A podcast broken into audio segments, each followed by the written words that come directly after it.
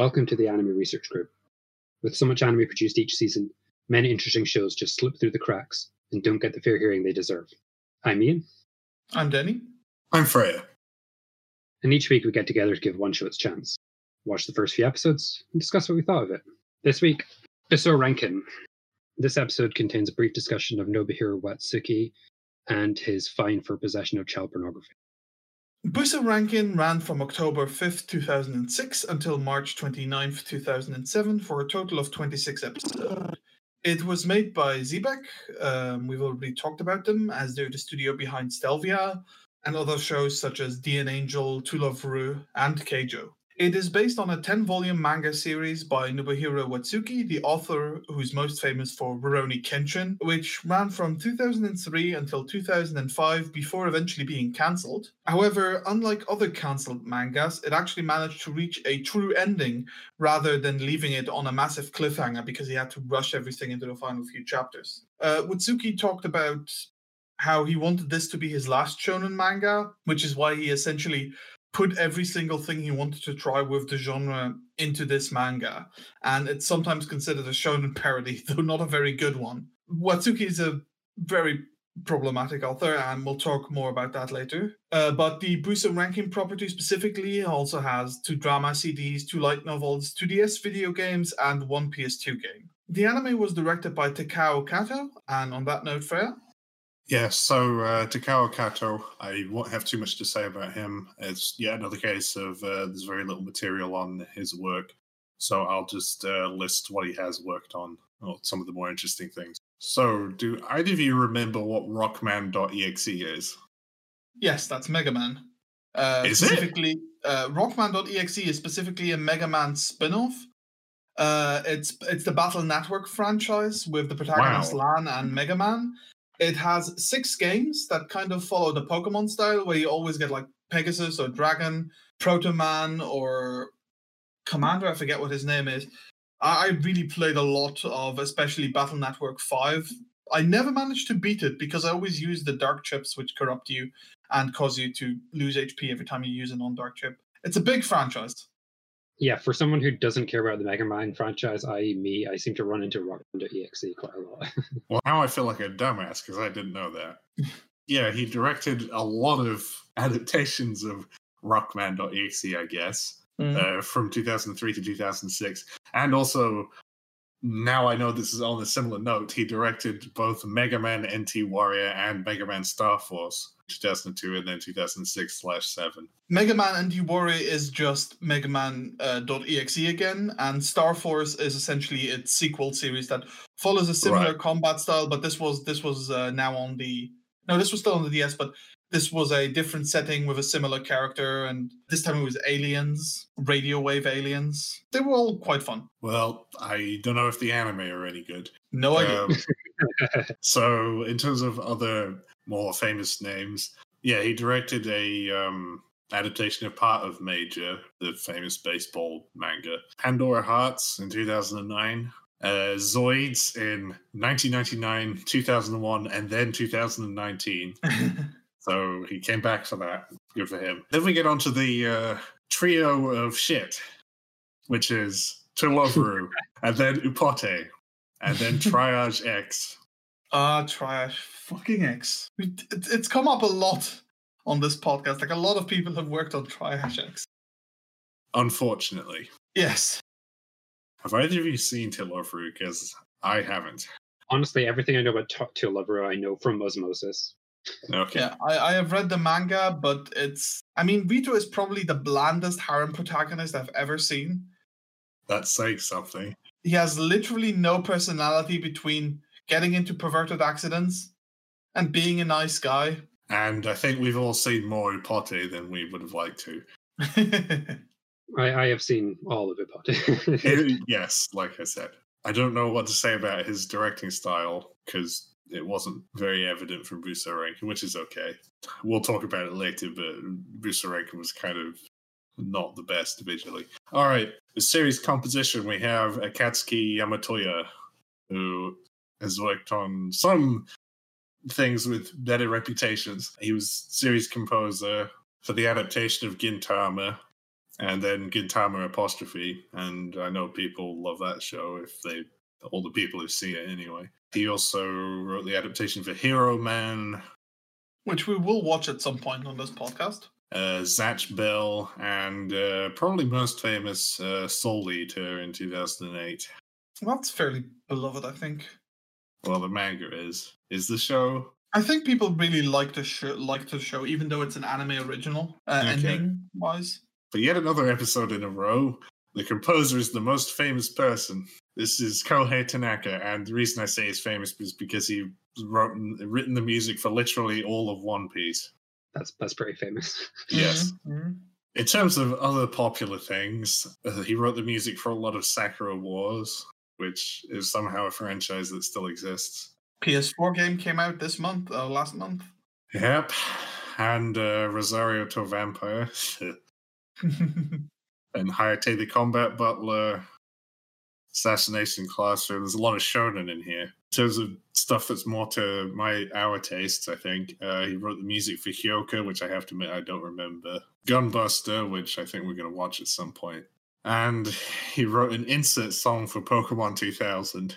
Also wrote some music for some video games, uh, Resonance of Fate, and uh, more notably to me, Gravity Rush One and Two, which uh, those yeah. had those had uh, nice music. Resonance of Fate is one of those games that I always want to go back to and try again because it's such an interesting world visually uh, and kind of the way it's designed. But the gameplay is just not that fun. So, episode one uh, is called A New Life, and we get a 16 year old boy called Kazuki Muto. It's not immediately obvious, but he's in a nightmare uh, where a monster is trying to kill him uh, while he's trying to save a girl. He wakes up and he realizes it's a dream, and then all of his stupid friends come in and they go to school.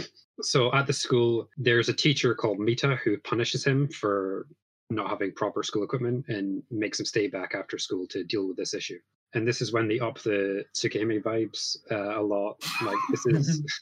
I'm thinking of the bad end where you get murdered in the school by Michael Roa Valdamjong. Anyway, um, uh, because uh, the teacher reveals himself to be the monster from the dream. We get a flashback where a girl uses a device called a kakugane to restore his life. Incidentally, she looks like Ciel Senpai from Tsukihime. I like the monster because he's got a face for a tongue. It's a really nice design. Uh, the girl who is saving him, who we will learn is called Tokiko Tsumura, she uses her power. Uh, this is what these the eponymous Buso Renkin are, where she has Freya described while we were watching it as General Grievous scalpel blades, which are, I guess, telekinetically controlled. She uses it to destroy Mita in summary fashion.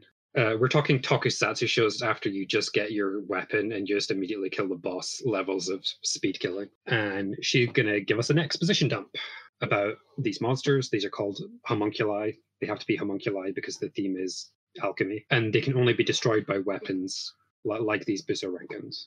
Mm-hmm and Tokiko tells him to get the fuck home, and she's going to go to a warehouse to kill some homunculi. But Kazuki ignores her.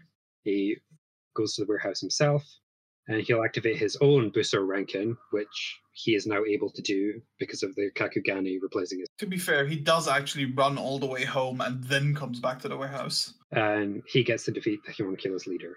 She's like, okay, kid, you can be my disciple. and that was what happened. So yeah, you can tell from Ian's description that this episode is structured and paced kind of weird, and not in a good way. Would it not have been better to spread out the like snake villain over the whole episode instead of have that like get solved pretty much halfway through, and then go on to have to fight some other guy? You know what, Freya? It's almost like that's how it is in the manga, where the snake villain is chapter one and the whole warehouse thing is chapter two yeah. So probably should have just uh, done it all in cha- uh, chapter one. What I think is the much weirder change uh, is that in the anime, it's Tokiko that comes in and finishes off the snake boss to save uh, Kazuki's sister. Whereas in the manga, this is where he awakens his um, his Kakugane and kills the snake himself, thus saving his sister. And hmm. what we talked about is during the thing, and you said it might be to show off her abilities a lot more. But if we then go to a scene where she cuts dozens of them apart on her own, I'm not really sure that was a necessary change. It sounds like in the manga that it's then like he's still coming to quote unquote save her, right? In chapter two. Uh, it's it's less that it's that, and it's more that it's he feels was he feels like he should do something if he can because she's going on her own and he can help. So he, it's less that oh I have to go save her, and it's more I have to go help. With the it still has the imp- implication of the oh she has such small shoulders. I forgot about that. Oh, she's got such small shoulders. I must go and help her, help her because that means she's weak. Yeah. Like this, Uh. this is like oh, this has opened up a whole new dimension of sexism to me. It's very funny that the author intended her as a feminist character. Mhm. And I mean, for the most part, she kind of is. The the thing I want to know about the manga Denny is like is this dream sequence where he's killed by the monster and turned into like an alchemical weapon himself, like in the manga? Because It's not a dream. It, it, it was never a dream. It was just this is what happened, and he just thought it was a dream. it doesn't feel like he's real. In in the manga, what happens is the first color page is just we see this. We see him saying it's a dream. It's got to be a dream. We see him in the warehouse. He gets stabbed. Then he wakes up in his bed. This is all just implying that he thought it was a dream, but it actually happened. And then he gets the heart implanted by Tokiko, and he gets brought back home. But it, it most definitely happened. It's just fucking weird. It's a decent. It's a decent start though for a story to just like start off with that. What's your big problem with it? You you keep saying it's weird, but what specifically about it is it that, that you find so odd? it's just that I the way that the fight scene is happens, it doesn't feel like the kind of scene that he would be able to easily wipe off as a dream. Because I mean, does I mean if he if he woke up at the school, then sure. Oh, I fell asleep while I was doing my uh my my chores after class. But he wakes up in his bed. Wouldn't that be even easier? No, because Like he got stabbed in his school uniform, then he wakes up in different clothes with no stab wound in his chest. I mean that's that okay that, that's a that's a that's a pretty good uh, argument for it being a dream. I guess this is this this is it's a problem I have with uh, a lot of of uh, people. Oh, was it a dream thing? It's like well, I struggle to imagine how people couldn't possibly remember this, and I guess it's because I it's it's the same thing when people are like, oh, I got so wasted I can't remember anything. It's like I've been drunk before. I've never been so drunk that I can't remember what happened. I'm guess I, I guess it's just an experience that I find very hard to uh, empathize with. Some people are just like that, where they have like memory loss problems. First, not even from getting drunk, just from anything. Sorry, the only other change of any real importance in the first episode is that when Kazuki and his sister are coming to school, um, they run across the gate and his sister stumbles, and the, the school teacher is about to fully for full force slam the iron gate closed with his sister's head caught in between. Yeah, the teacher came off very pathetic in that scene where he's just like, well, just see me after class. Yeah, he's much more aggressive and mean spirited and trying to kill people in the manga. like any good educator. Yeah, yeah. It's about as shonen as you can be. Yeah, but it's so much stuff crammed in as well. It just keeps going. it, never, it never slows down. We're going to notice this over the three episodes that they cram in a fair amount of exposition. And yet it doesn't feel like anything happened. Yes. Well, I mean, I, I wouldn't. I'm not too. I'm not too much of a problem with the fact that they like start in media res. That's that's just expected. Like he wakes up, quote unquote, immediately. But it, like I, I'm I'm always a fan of the like when they try when they try to kill the main character really early, mhm. just just to, just to see what the fuck they think they're doing. I've seen worse first episodes, but certainly, I've, certainly. I've I've I've seen a thousand better first episodes. I've seen better shonen first episodes, and that's as someone who's not really a fan of uh, fighting shonen in general, but that's okay. Okay, so episode two is called the True Form Homunculus. The initial like start of the episode is just some stupid school hijinks, uh, and at some point we cut to the outside and we see uh, Kazuki has clearly buried some of the skeletons that were that were in the uh, warehouse after after they killed the homunculus creatures. A good old mass grave in the mountains. no one's going to notice uh, uh, some freshly dug earth in the middle of a. Tokiko is going to give him the explanation about, well, my investigation of the warehouse leads me to believe that there someone is creating uh, these homunculus matters. There's some some weird choices with the uh, the brain with the overlaid videos. Oh yeah, where it looks like a uh, like a sort of documentary you would have watched in school, and uh, yeah, like absolutely the, the square of uh, a different scene, like floating over and becoming bigger over the top of the brain and then disappearing off the other corner of the screen and then another one happening. And yeah it looks pretty tacky. It was it was very out of left field too. Uh, but this is the this is the exposition dump for this episode where she talks about how the homunculus matters are parasitic embryos that turn their host into homunculi. The matters are like little pieces of the homunculus that are I think I mean I already call them embryos, but they'll they'll stick to people and then it'll turn them into. So wh- while they're doing this search and we're learning all this, there's a mysterious man on a bird homunculus who antagonizes them a little bit. He tries to send a homunculus matter to attach to Tokiko, but it gets deflected. We uh, get uh, like a pretty fun double team scene where Kazuki throws up his lance and like and Tokiko is holding on to it, and then she uses this to get the height where she can use her her own Busoriken to uh, to take out the bird. Well, it's never really addressed in the manga or anime. He also just seems to have gained super strength as a de facto thing.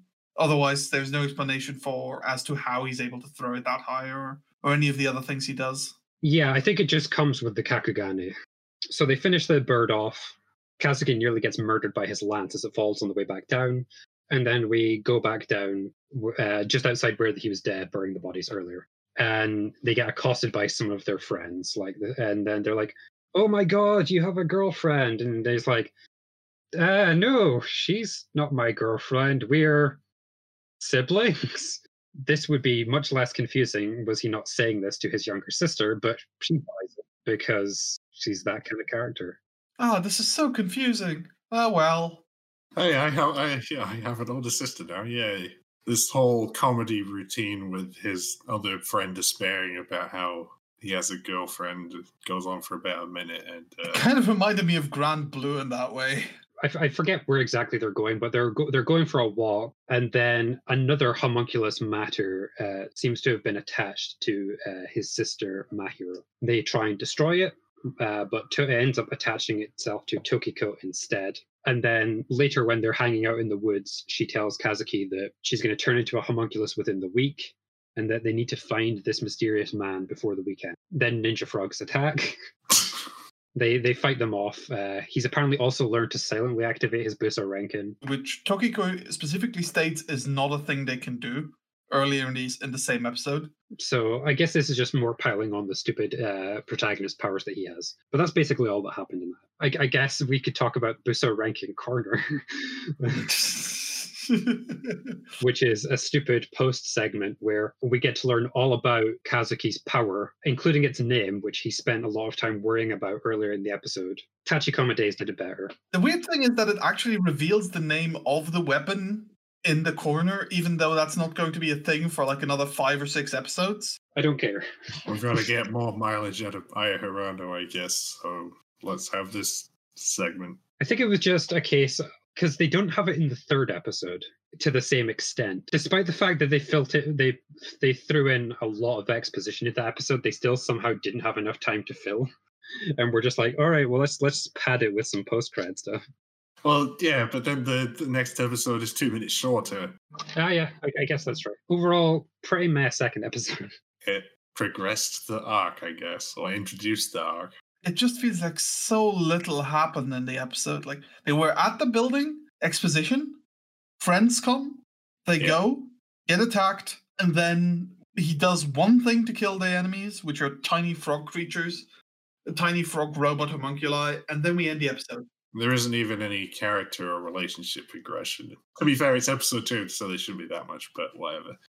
I think that they're trying to like get into a particular rhythm. I don't know if this happens in the manga where they're like a little bit of real life, a little bit of Buso Renkin bullshit, a little Yeah. bit of real life, a little bit of Buso Renkin bullshit. Because that's definitely how this episode goes. It doesn't work at all, mostly because the Yes. slice of life stuff doesn't work at all yes, in any of these Mm. three episodes. but neither neither does the shonen stuff either. But we get a ticking clock that I guess we need because we do. do- We needed that in episode two, did we? I don't know. Like it's Because she only has a week left to live with the homunculus in it before it turns her into a monster. Yeah. So we established that our female character is competent, so we've got to nerf her immediately. the thing is, right? This is def this is the sort of thing you put in the first episode of a lot of shows Yeah. where it's just like where it's just like, well, I'm wanting to become the greatest biathlete in the world, but I'm gonna die in nine months because of a pact with the devil. Man, I would watch that show. it sounds more interesting than this. Another problem with the whole shonen aspect is that when you think about it, every single fight is resolved in a single attack or combination attack. The fights don't last. Ian said during the uh, while we were watching it that he thought it would make a better tokusatsu show, and I think I agree. Yeah, this is a very tokusatsu thing to do, which is like every time you get a new power, it's enough to one shot the enemy. So you get a new power up for every enemy. Well, no, but like the fights become more complicated later in the series. But if you like look to like the first episode of the Power Rangers, for instance, they don't like introduce the sword the Zord separately. Like I think you just get all the, the Megazord as one thing immediately, and they just take Mm. out the giant Goldar. I mean, the villains even do the like, okay, I'm going to turn into a bigger, more monstrous version of myself to fight you. It's an introduction to a power. It's not really a fight scene. A lot of shows do this by. Oh, we can't use any of our previous moves. That's why we introduced this new Deus Ex Machina that we've never had before. See Kuroko no Basuke for as many examples of this. You mentioned magical girl transformation, but if these are if we equate them to that, these are the worst I've ever seen.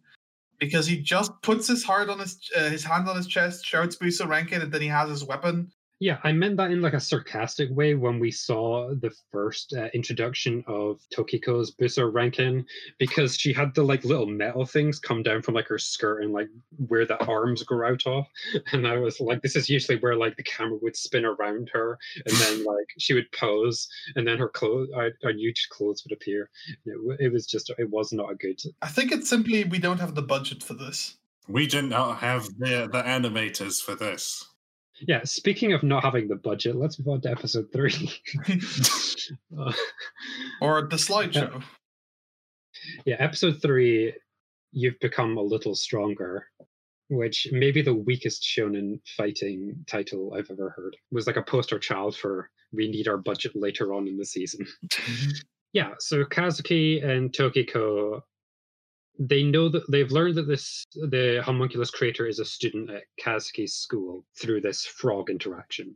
And they are going to try and find them on the school grounds, but they're not going to succeed. What we're going to do is we're going to get a, we're going to get the sort of two things ongoing at the same time. They're searching them, and we get to see a little bit about what the villains are doing. Which is lying at home in bed.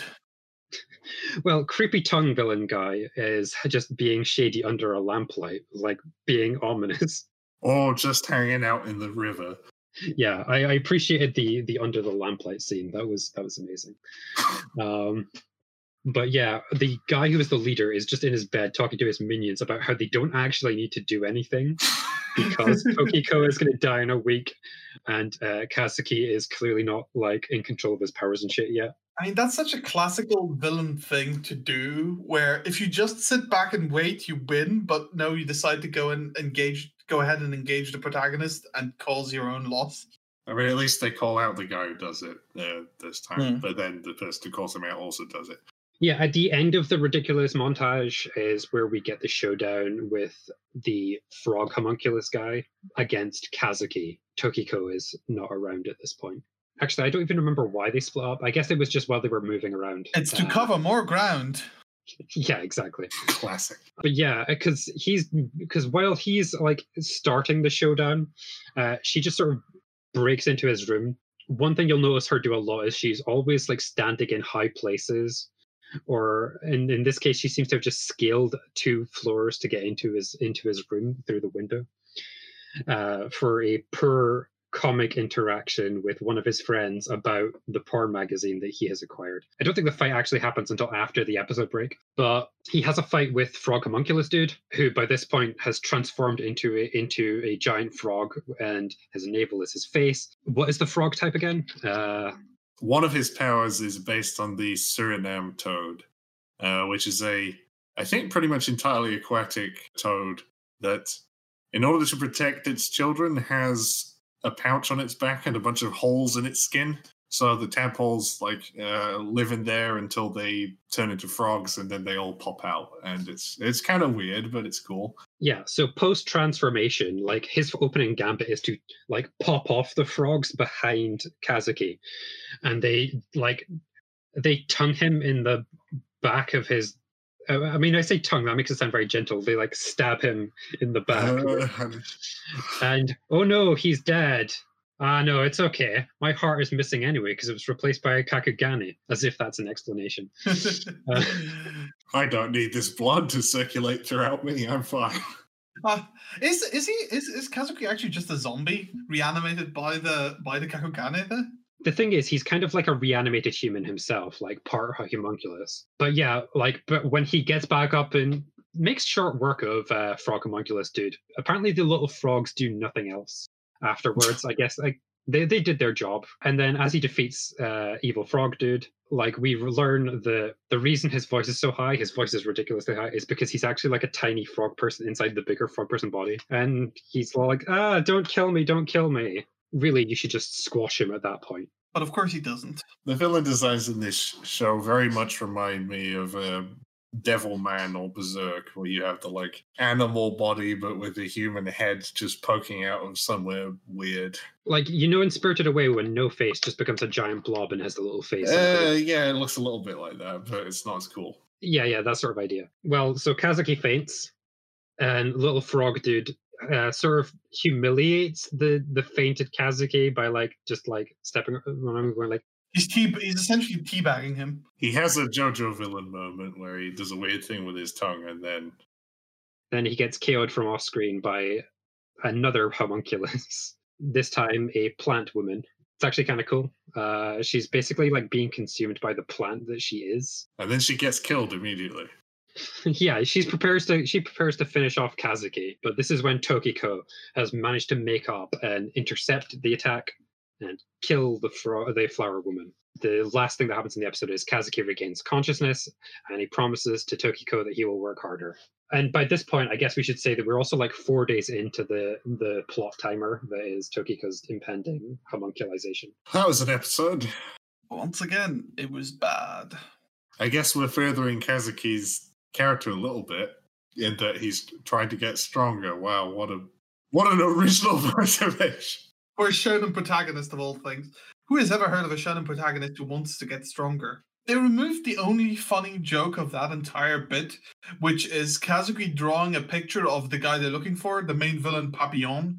We don't actually really see him uh, besides bits in episode two. He's he's a lot of fun. It's a real shame we didn't get to him, but he is just a guy a high school student wearing a, a, a butterfly mask at this point.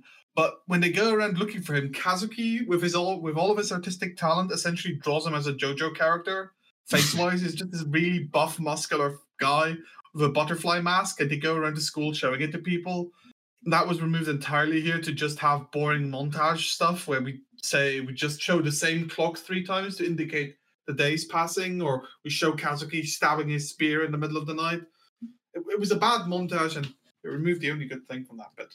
You know, when Majora's Mask did the like dung dung dawn of the um uh fifth day or whatever, it's really dramatic and cool because it's like slow and comes after a long segment of gameplay, whereas this is just like okay, we have a montage of them looking around the school while we have the like shitty. We didn't have enough time on this uh, anime thing where the characters just sort of blur across the screen a little bit. Does that have an actual term? I don't know if that's an actual term, but this timer thing I think would work really well in a visual novel. Because you would there would be a certain amount of well we need to go and learn these things anyway and it's like it, but in the anime where we're just going to get an expo dump it's just like just cut us forward three days It- i mean you're basically doing that anyway There must have been a better way to do this montage. And then the fight mostly amounts to, oh, I'm going to talk at you for a bit and then hit you with my attack, which like knocks you out immediately. And then I'm going to do the same thing back to you, which like can be good, but uh, it wasn't. Nope. yeah i feel like the only thing i'm enjoying in these fights is the villain designs Yeah. because they're all really stupid Like base, uh, basing the frog guy on the uh, toad is actually it was kind of interesting, and then they didn't do that much with it. None of this is also helped by the characters, who are just not very interesting at all. Like I've already said, Kazuki's generic, but he's just so generic. You could do that kind of character well, but yeah, Kazuki, his like enthusiasm doesn't come across quite right. Especially because of the random bits where I, I know he's a teenager, but the random bits where he's like getting flustered because of woman, because Tokiko is too close to him or whatever. It's like you didn't need to do put that in there. It's also not helped by some of the line reads he does. They, they just sound very off and not very engaged at times. And Yeah, it's weird because it's Fukuyama Jun, right? yeah this is jun fukuyama Who famous as Lelouch, um, yuta in Chunibyo, persona 5's joker etc Koro Sensei. Haven't we already talked about him on this podcast? we talked about him when we did ghost hound That was it. Yeah, here. he was much better as that guy, asshole. Yeah. Um, Yeah. We've got a 16 year old boy killed by a homunculus while trying to save this girl. His heart is replaced with uh like this Kakugane thing that revives him. And he decides to help fight against the homunculus. And later on, he'll be like an alchemist warrior and shit. Like uh, we've we've talked about this. His motivation is non-existent. Question mark. I mean, it. mm, it's she has small soldiers. I need to help her. Sm- sorry, sorry, small soldiers. she has small shoulders. I need to help her. I think it's an. I think it's supposed to be like the j- a, ge- a sort of chivalrous. I'm fighting to save my sister and my friend, but it's like, why do you need to save them anyway? You've basically been introduced. I mean, you, he's been introduced into this world completely by accident, and now you need to save them. Like this fight is going go on going on without you. It, it's fine. But I can't just stand aside and do nothing if I have the power to help. That's essentially it. I think it might have been okay if he had just shown up and like if this had been like she took him on as an apprentice after the first snake guy and he like helped her a little bit with that and then she de- like showed off he and then he just watched her fighting the uh the Yeah, yeah, yeah. the ape guy Yeah, think about how much better this would be if he was just the annoying side character instead of the annoying protagonist. She takes him on as his apprentice, as her apprentice. He Yeah. doesn't choose to do this. He That's only true. chooses to do this once she's weakened. So he, so he needs to help her. it, it just kind of undermines her character a little bit which is a shame because she is the I mean, there's not really that much to her, but she is the best character in the show. Out of all three real characters we've had so far, So yeah, I think in his defense, like his weakness uh, in terms of motivation is also because the threat isn't very apparent.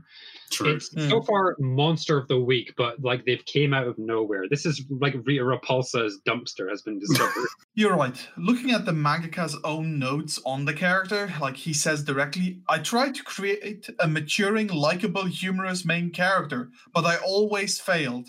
So that's why I thought, why not create a character similar to a character that I enjoyed drawing from one of my previous works? A pure and simple character seems to have become the customary personality in male manga characters lately. So that's what he did. Pure and simple, with nothing there. It's about as bland and proje- projectionable as you can get. but he's not even a he's not even a good boy. he's he's just get- kind of he's just kind of boring. yeah, I guess we should be grateful um, the Nobuhiro Watsuki is like at least honest about how transparently lazy he has been with his character creation. He he literally just took another character from uh, Rurouni Kenshin and slightly redesigned them. He even tells us which character, Mias, Misao uh, Makimachi, and then just changed her a little to make her seem more like a modern day high school student. That was it. He's clearly put a lot more effort into Tokiko as a person. yeah, so Tokiko voiced by Ryoka Yuzuki. Since I'm going to give Code Geass references for everyone, she's Akito in Akito the Exiled. Possibly more famous as Ino Yamanaka in Naruto or Kiryuin in Kill la Kill. Oh, that's good. She was really good as uh, Satsuki then. So, so she has her. So she's the serious, competent character. She's got a like distinctive scar, which she is explicitly decides to keep, and a really stupid Buso Renkin. I, hate, I hate that term. Uh, called Valkyrie skirt, which Yes. is a quote execution scythe attached to her thighs and controlled synaptically. But We like her because she is competent, and although, well, like I said, we wouldn't know this through these three episodes. It's clear that she has a better reason for fighting. There's still not that much to her, uh, which is fine. There doesn't need to be, and it is nice to have a like mentor student relationship where the the girl who is of a similar age to him, right? She's one year older. Okay, where she's the uh, mentor figure. But then the show keeps going, the, story keeps going to lengths to undercut her. But then at the end of episode three, she just kind of wreck the villain with uh, without Thingy's help. So, uh, you know, swings and roundabouts. Uh, on her notes from the author, we've got details such as I felt that it was always way too easy when I drew her face. Or um, regarding regarding the scar, it was just a random suggestion, but it was granted. My goal was to illustrate Tokiko as a feminist character, but I never thought she'd become the most popular character. She he says that in chapter three, so even from the beginning, everybody knew where the wind was blowing. She's clearly the person he put the most effort into. So I don't know what, whatever. I will say that I appreciate the fact that the scar goes horizontally across her face rather than being the one Yes. eye vertical one. I am so done with that. I was about to say there isn't really any fan service with her, but there is that one like shot of her when they're like he's following her up the stairs, and you probably know what I'm talking about. Where we just look at her thighs and stuff. yeah. The the quote unquote transformation sequence was very close to being that. The thing that kind of is, and I, I shouldn't do this, but the thing that's undercutting it is that the ending uh, song and visuals are very clearly from her perspective, and it's all about how like, oh, I'm falling in love with you, which I know it's not a good thing to like base it on something that's not happened yet and hasn't even really been hinted at that much, but the fact that they put that as the ending being that it's there and it's just like uh, she's gonna she's just gonna devolve into a love interest One thing I did appreciate from her is her non um, reactions to like the porn magazine or uh, to him like being awkward because a lot Yeah. of other female protagonists in anime and manga would have reacted with like slapping him or being embarrassed, but she just kind of nonplussed about it because it's not that important. Well, we already kind of get the kya ecchi from the like side character girls in the school. Uh, how much do we want to say about uh, Koshaku Chono, uh, aka Papillon? very little because he's barely in the show Like there's so much to say about him later on. Uh, Just to give you an example, it's he's the first arc villain, so it's not a big spoiler to say that he loses. But two chapters after they've had a big life and death fight, they go to McDonald's with him and he's dressed in his papillon outfit and it's great. Like he's so much he's having so much fun. And the, the author is having clearly so much fun writing him. It's a real shame he's not more front and center in these first two episodes, although he will be front and center in the latter half of this very first arc. Yeah, very briefly, Mitsuaki Madono, uh, Kon and Bleach. That's the like teddy bear guy, right? Uh, yes, I think so. Because I have to mention a Code Geass character. He's Kaname Ogi, who's like the leader of the Japanese resistance. uh, And nothing else we want to say. well there's his sister who is her her character is wow my brother's amazing and i'm ditzy and i'm voiced by Hirano, unfortunately Yeah, Aya Hirano could do much better than this. On the art and visual sides, like we've already kind of talked about about how it felt very low budget. Even even besides that, you can still make that look good. This was not a very good looking show. I found it. they haven't really used any of the like techniques that people who are used to working with like limited time and money they haven't worked with what they've got they've just ended up with like a bland looking show and the thing is you'd expect for um fighting shonen story like this they would invest more time in the fight scenes but the fight scenes uh, they feel like they're going through the motions more than anything. There's no like like it feels very flat as well. It's it's just straight Yeah. on. There's no the colors don't really pop. Like there's colors in the show, but they they don't really stand out. It's all just kind of muted in a way. Even when they pull out the great weapons and everything. there's a few flashes to negative uh colors which were okay. Yeah, we're talking like in terms of background quality, like we're so spoiled today in in 2020. Like every like I don't want to say every background is gorgeous, but so many backgrounds are just gorgeous, and like we're getting the sort of Pokemon level of quality. I mean, you still get shows like that in 2020. Just nobody watches them. Yeah, it was. I don't even want to say safe. It was just. It was. Yeah, it was bland. Uh, general. Like the editing was fine. There was nothing. There was nothing to really complain about. But there was nothing to really praise. There was one. There was one cool wipe where um Kazuki's face got all deformed and like uh, Oh yeah, yeah. swirled up. That was nice. On the other hand, uh, on the other hand, we had several really bad wipes where they just uh, faded from one shot to a incredibly similar looking shot, Yes. just with the main character, with the enemy beginning to transform. They did that for each enemy, I think, except for the third plant enemy, where they just cut from her to a human form. yeah. And then oh in the next shot, she's just she's just already fully transformed. No transformation sequence. yeah, Probably man, because she has way too big of a monster form. That would have been uh too elaborate for them. But still, And I mean, we already talked about how bad that montage scene was, but oh Yes. boy. I think my favorite cheap scene was like the one where like it was just a bunch of them walking, getting close to the camera, and you could see like the shadows of the previous frames Yeah. on the successive ones. Uh, I'm hoping that that this is a thing that like like we, we joke that like there's they must be saving their budget for something later on. I hope they did save their budget for something later on. I mean, that's what that is what they tend to do. Like you said, you save your resources for the one big the important episode. And it's not like we're at Wizard Barrister's penultimate episode levels.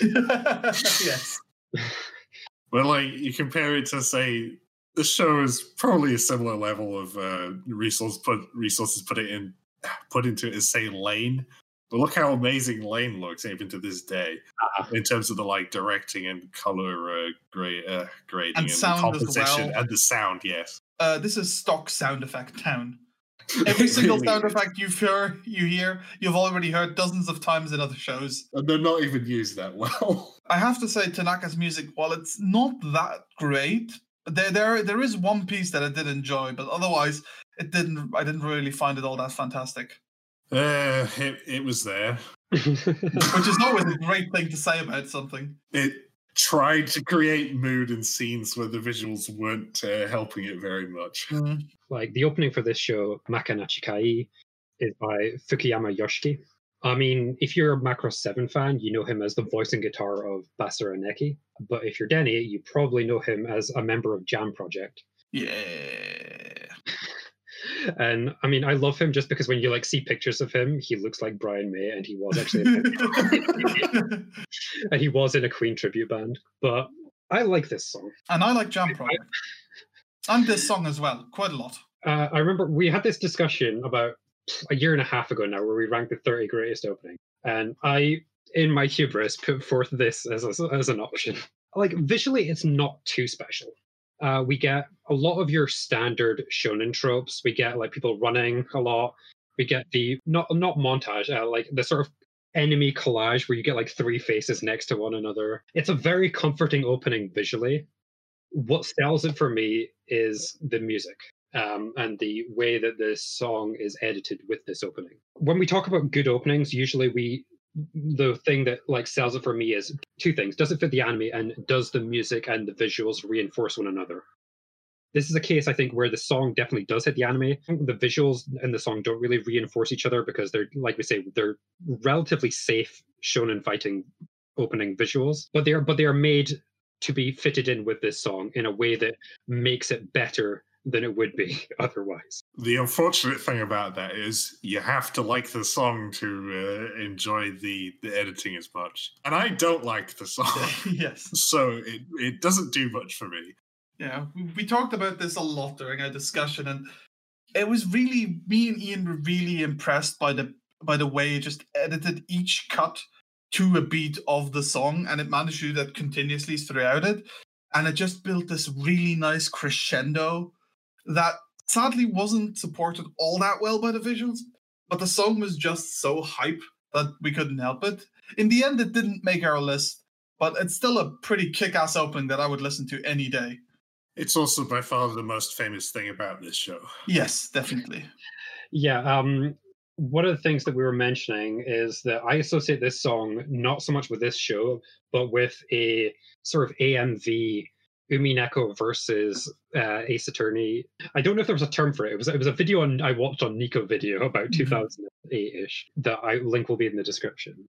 And it's like, like I don't like this opening. I like that video.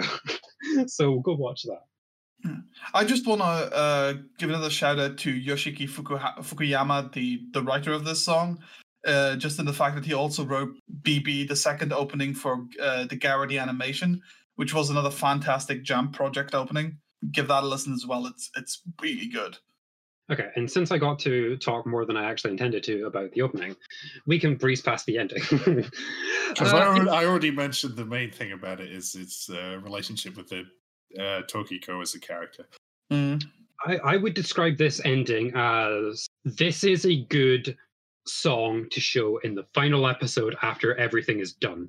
This should not be played every episode. This is a g- this is like a this is this is post credits. I mean, in, a- like in a movie, this is post credits movie. In a show that you're still getting watching week by week, not so much. Like it's all slow panning shots of like school scenes, the lone female vocals of uh, Watanabe Man, characters looking off camera, Vaseline on the lens.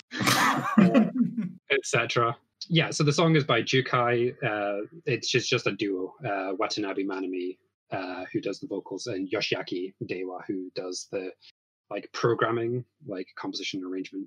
The only other thing I want to say about them is that if you've seen the ending to the anime adaptation of Fate Stay Night, there's a song Anataga Itamori. They did that. And I think that brings us into our uh, last major topic of today, which is a discussion of Nobuhiro Watsuki, the author of both Buso Renkin and Rurouni Kenshin, who in 2017 was arrested for the possession of child pornography. He was, however, only fined 200,000 yen, which is not that much money, Yeah, we're talking like two thousand dollars. and his manga was put in hiatus. However, it's resumed like a year later. You know, I hope we don't need to say why this is bad. I, I assume not. Either uh, I'm not even going to get into a debate about uh, uh, Lolicon or not, but um, let's it was it was like full on actual children child pornography, right? Yeah, yeah. Yeah, of course. Which, before we begin this discussion proper and get serious, I just want to point out it's very unfortunate that in the character files for Buso Renkin's protagonist, under things he likes are, is listed curry rice, vegetable juice, the color gold, and young girls. Oh boy.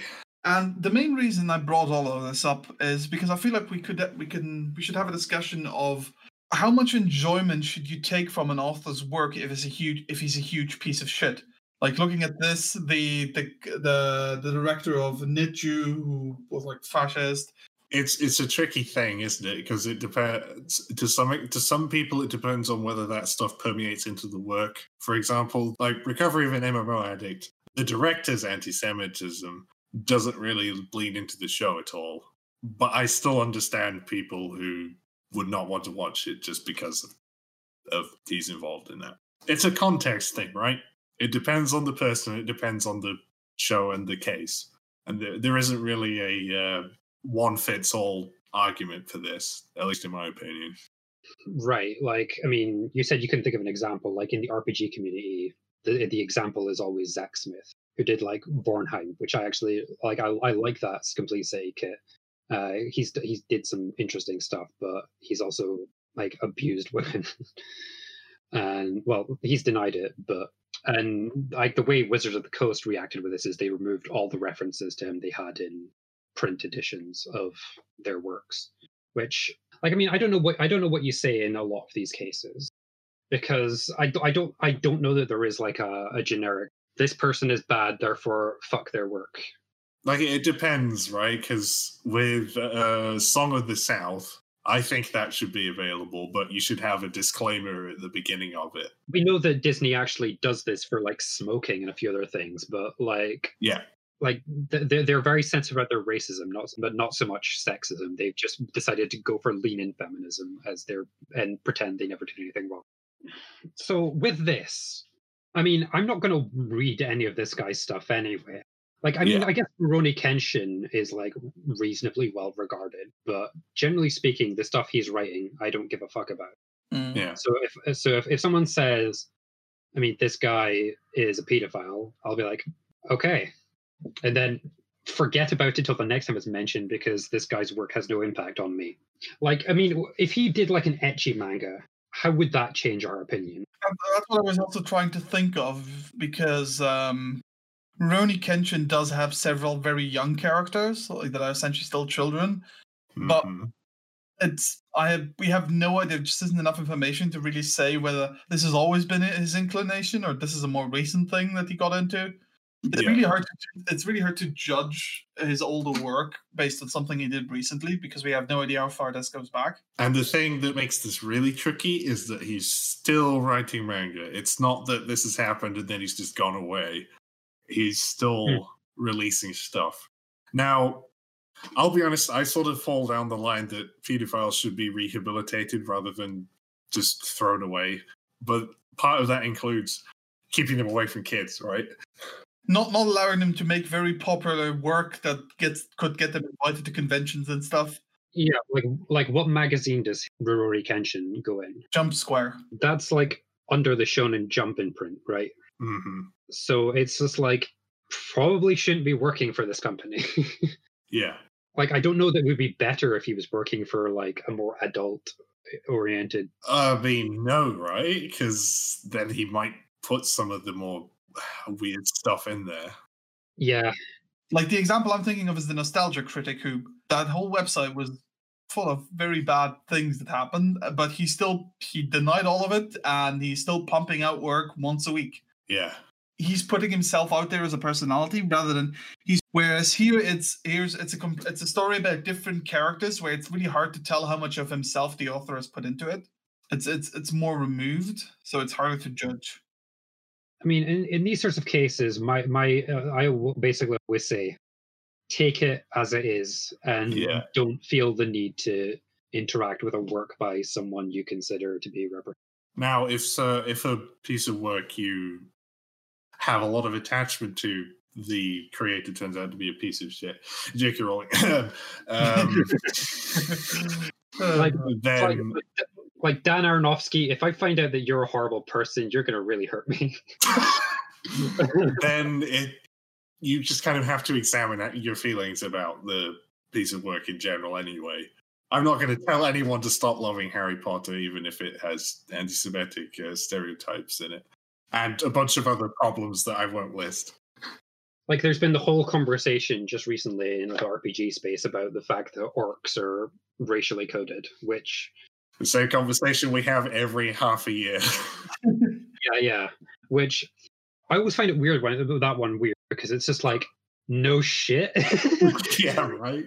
I mean, uh, I, I think I think a much more interesting discussion in that regard would be, for example, Jackie Chan, because he's made some great movies that I really enjoy and I can watch this day. He's such a fun performer, but he's also very supportive of the Chinese regime.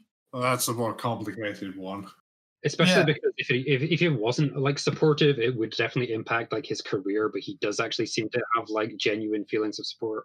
It's it's a tricky one because I'm sure there are lots of uh, actors who like Obama, and I did not like the Obama administration at all. I thought it was pretty terrible, like Mm. better than most uh, American governments, but it's still pretty awful. So yeah, it's a tricky one. That Mm. Yeah, I, I I I feel like we're just we could ramble about this. I guess the answer is there is no easy answer. but to not have a cop, not have a complete cop out. Buso Renkin does depict teenagers. So does every other fucking shonen, and I'm I'm not. I, I don't know. Teenagers are such a weird gray area where, where, when it comes to like pedophilia and sexualizing underage characters, and I don't know if I want to have that conversation right now. There aren't any really young people in it. it is very strange that he put the, the, the main character like young girls in his thing, which suggests that it might come up later, and that's I feel I feel like when I feel like that's just us reading into it a lot because with the young girls just being girls his age who are yo- considered young maybe instead of being into older women like in his in their twenties, which is Yeah. weird because in the manga, the actually thinking about it, the other guy comes in with the porn magazine that Ian mentioned in the episode summary, and he specifically talks, "Oh, I know how you like older women, so I brought you this porn magazine about older women." Anyway, we've just we've just kind of uh, rambled about this for like ten minutes or something without really like saying anything concrete about Buso Renkin, but that's fine because we're not going to recommend the show anyway. No, that's that's true. I mean, on the on the other hand, it would have been pretty bullshit of us to like just skip past the fact. So yeah, since since Freya bravely tried to transition us into this, so Denny, how many Papillon masks are you giving this show? I think I'm going to go with a two. It's very, very uh. Like if it was just rating the opening alone, a four out of five, four point five out of five. But disregarding the opening, it's a two. It's about as generic as you can get as a baseline, but it's worse. Because even the most generic shonen anime tend to have something about their protagonist that makes them stand out in some way. Like, oh, maybe he wants he wants to be this the best at something specific. Whereas here, no, I just want to fight uh, to help this person, which is such a non-motivation. The animation sucks. The editing's not great. Two is the best I can give it because it's not awful. It's still watchable if you like shonen. Uh, how about you, Freya? Uh, so, I mean, you've basically said my argument. I would say, for me, it kind of failed at doing what a fighting shonen is supposed to do, or at least the things I feel like it should was trying to do, like having fun fight scenes and having fun, inspiring characters, and maybe a, some comedy. Most shonen comedy is pretty awful. So Hmm. I'm going to go and give it a one and a half. It's not awful. I just think it failed at what it was trying to do, and I didn't like it. So I'm going to give it a one and a half. All right, Ian. So I, I would like to uh, give my summary of this show by quoting Burnt Lettuce on. Uh, we all have those series, which for some reason we can't help but love. We know we shouldn't. We know it's not good. We we can't help but watch the series and be totally entranced by it. It's totally predictable, cliche, cr- crony shonen anime. It's nothing new. It literally brings nothing new to the table. But I can't help but love this series. Now that for Burnt Lettuce is a seven out of ten. For me, that is a one and a half review. Making this officially the lowest rated show on this podcast. we kind of had a long discussion that wasn't that related to the anime already. So here's the trivia, which probably also won't be related to the anime because that's the trend we've had. Actually, this week it's all related to the anime. For one, even though it's a fairly unknown series, I'd say it's definitely not the author's most remembered work, and it's definitely not a popular shonen that's remembered or recommended.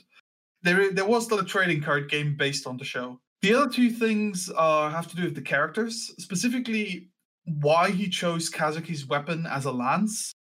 And the reason for that is because he watched A Knight's Tale, the old movie, and he just thought it was cool. So a lance. Shout out to that film. I like that film. It is an enjoyable film. Watch that rather than this. And uh, the other fact is that Tokiko was essentially just a feminized version of Kenshin from Rurouni Kenshin. She did kind of look like him. They- He just took the scar and moved it. So, Freya, what will we'll be watching next week? Next week, we will be watching an old thing again. We will be watching Tokimeki tonight. Once again, I don't know what that is, but I'm looking forward to finding out. We are the Anime Research Group, a weekly podcast coming out every Thursday, more or less. If you'd like to tell us what you thought of the episode or suggest something for future episodes, you can follow us on you can follow us on Twitter at research underscore anime or drop us an email at researchanime at gmail.com.